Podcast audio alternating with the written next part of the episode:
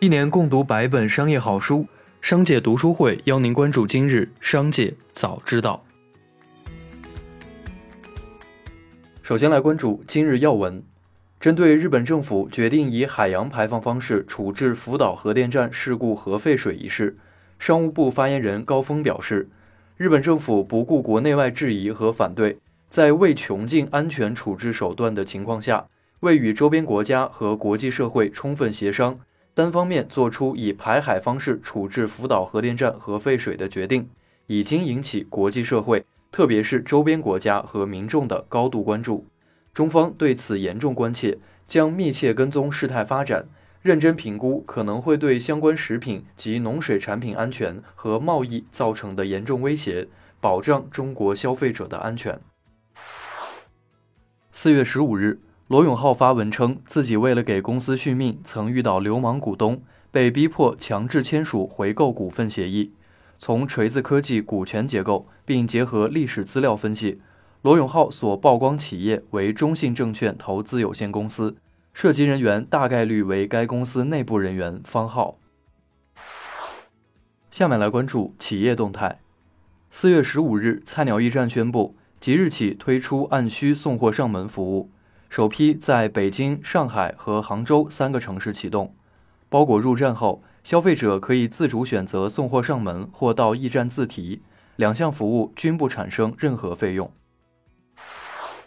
此前有消息称，李宁韦德之道四全明星银白款在某平台上的售价已高达四万八千八百八十九元，而其参考售价为一千四百九十九元，涨幅达三十一倍。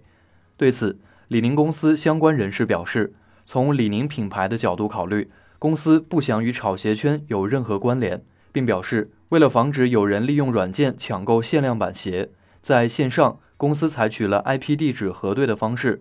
如果发现有 IP 地址多次出现疑似炒鞋者，那么店家会拒绝发货。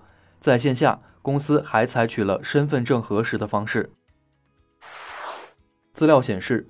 高德软件有限公司于近日发生股权变更，马云股份从百分之六十七下降为百分之二十五点二八三零，不再担任该公司最大股东。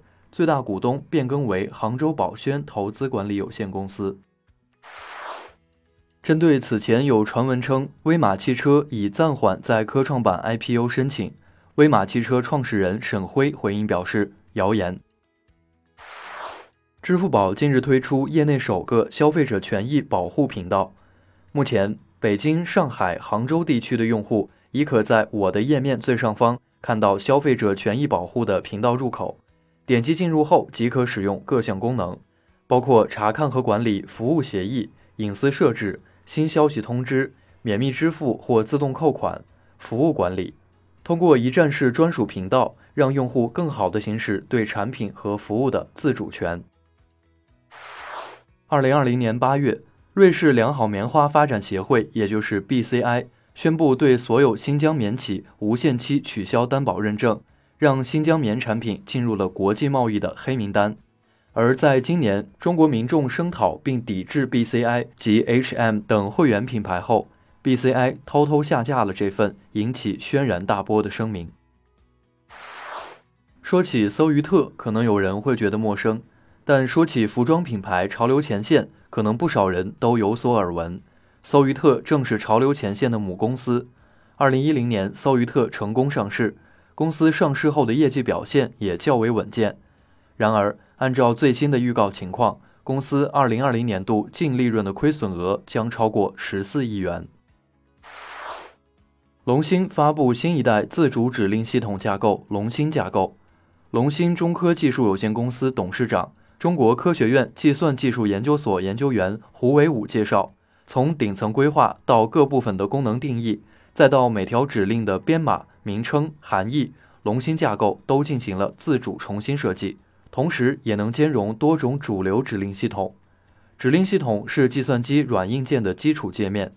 如果把设计芯片比作写文章，指令系统就好比汉字或字母。四月十五日。天九共享集团倾力打造的互助购红包商城成功上线，以花多少送多少的方式，为商城内的企业家奉上一场超大力度的促销活动，促销成本由互助购全部承担，让企业真正实现零投入、强力促销、业绩倍增。据悉，消费者付费后可立得与消费金额等额的红包，并可随时进入互助购红包商城，按一元红包抵一元现金的方式采购商品，无需追加现金。某理性消费者通过互助购红包商城购买产品后表示，这就相当于用户只花一笔钱，却完成了两次购物体验，不仅省了钱，还增强了我们的消费体验感，真一个令人尖叫的模式。希望更多企业进驻到互助购红包商城中，为我们提供更加多样的选择。二零二一年毕业季即将来临，毕业论文成了不少高校毕业生关心的头等大事。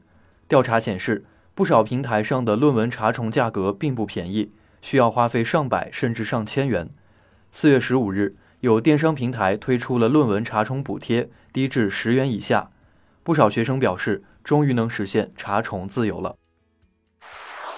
四月十五日，合肥市住房保障和房产管理局、合肥市司法局联合印发《关于新建商品住房公证摇号公开销售有关事项的通知》，对新建商品住房公证摇号公开销售具体情况进行了规定。通知表示，摇号所购房源自取得不动产权证之日起三年内不得上市交易。最后，我们来关注国际方面。埃及苏伊士运河管理局日前发布声明，将依法对堵塞苏伊士运河长达六天的超大型货轮“长次号”实行预防性扣押，直至船东支付赔偿。埃及方面称，日本船东正荣汽船要承担赔偿的全责，赔偿金额包括苏伊士运河管理局此前将“长次号”脱离河滩和修理船只费用。以及运河堵塞所造成的十亿美元损失。不过，日本正荣汽船表示拒付，称赔偿款过高，要求减额百分之九十。当地时间四月十四日，丹麦召开发布会，宣布该国将永久停用阿斯利康新冠疫苗。丹麦也成为全球首个永久停用阿斯利康新冠疫苗的国家。据丹麦媒体报道。这一决定或使该国的新冠疫苗接种计划推迟数周。正当丹麦卫生局局长布罗斯特伦宣布该消息时，一旁的药物安全部门代理主任埃里克森突然昏倒在地，他随后恢复意识，被送医接受检查。以上就是今天的商界早知道节目。最后还是要提醒您关注商界读书会，精选百本商业好书，一起养成一个长久读书习惯。加入商界读书会，和我们一起用听的方式见证自己的成长。微信关注“商界食堂”公众号，回复“读书会”就可以了解加入。期待与您相见。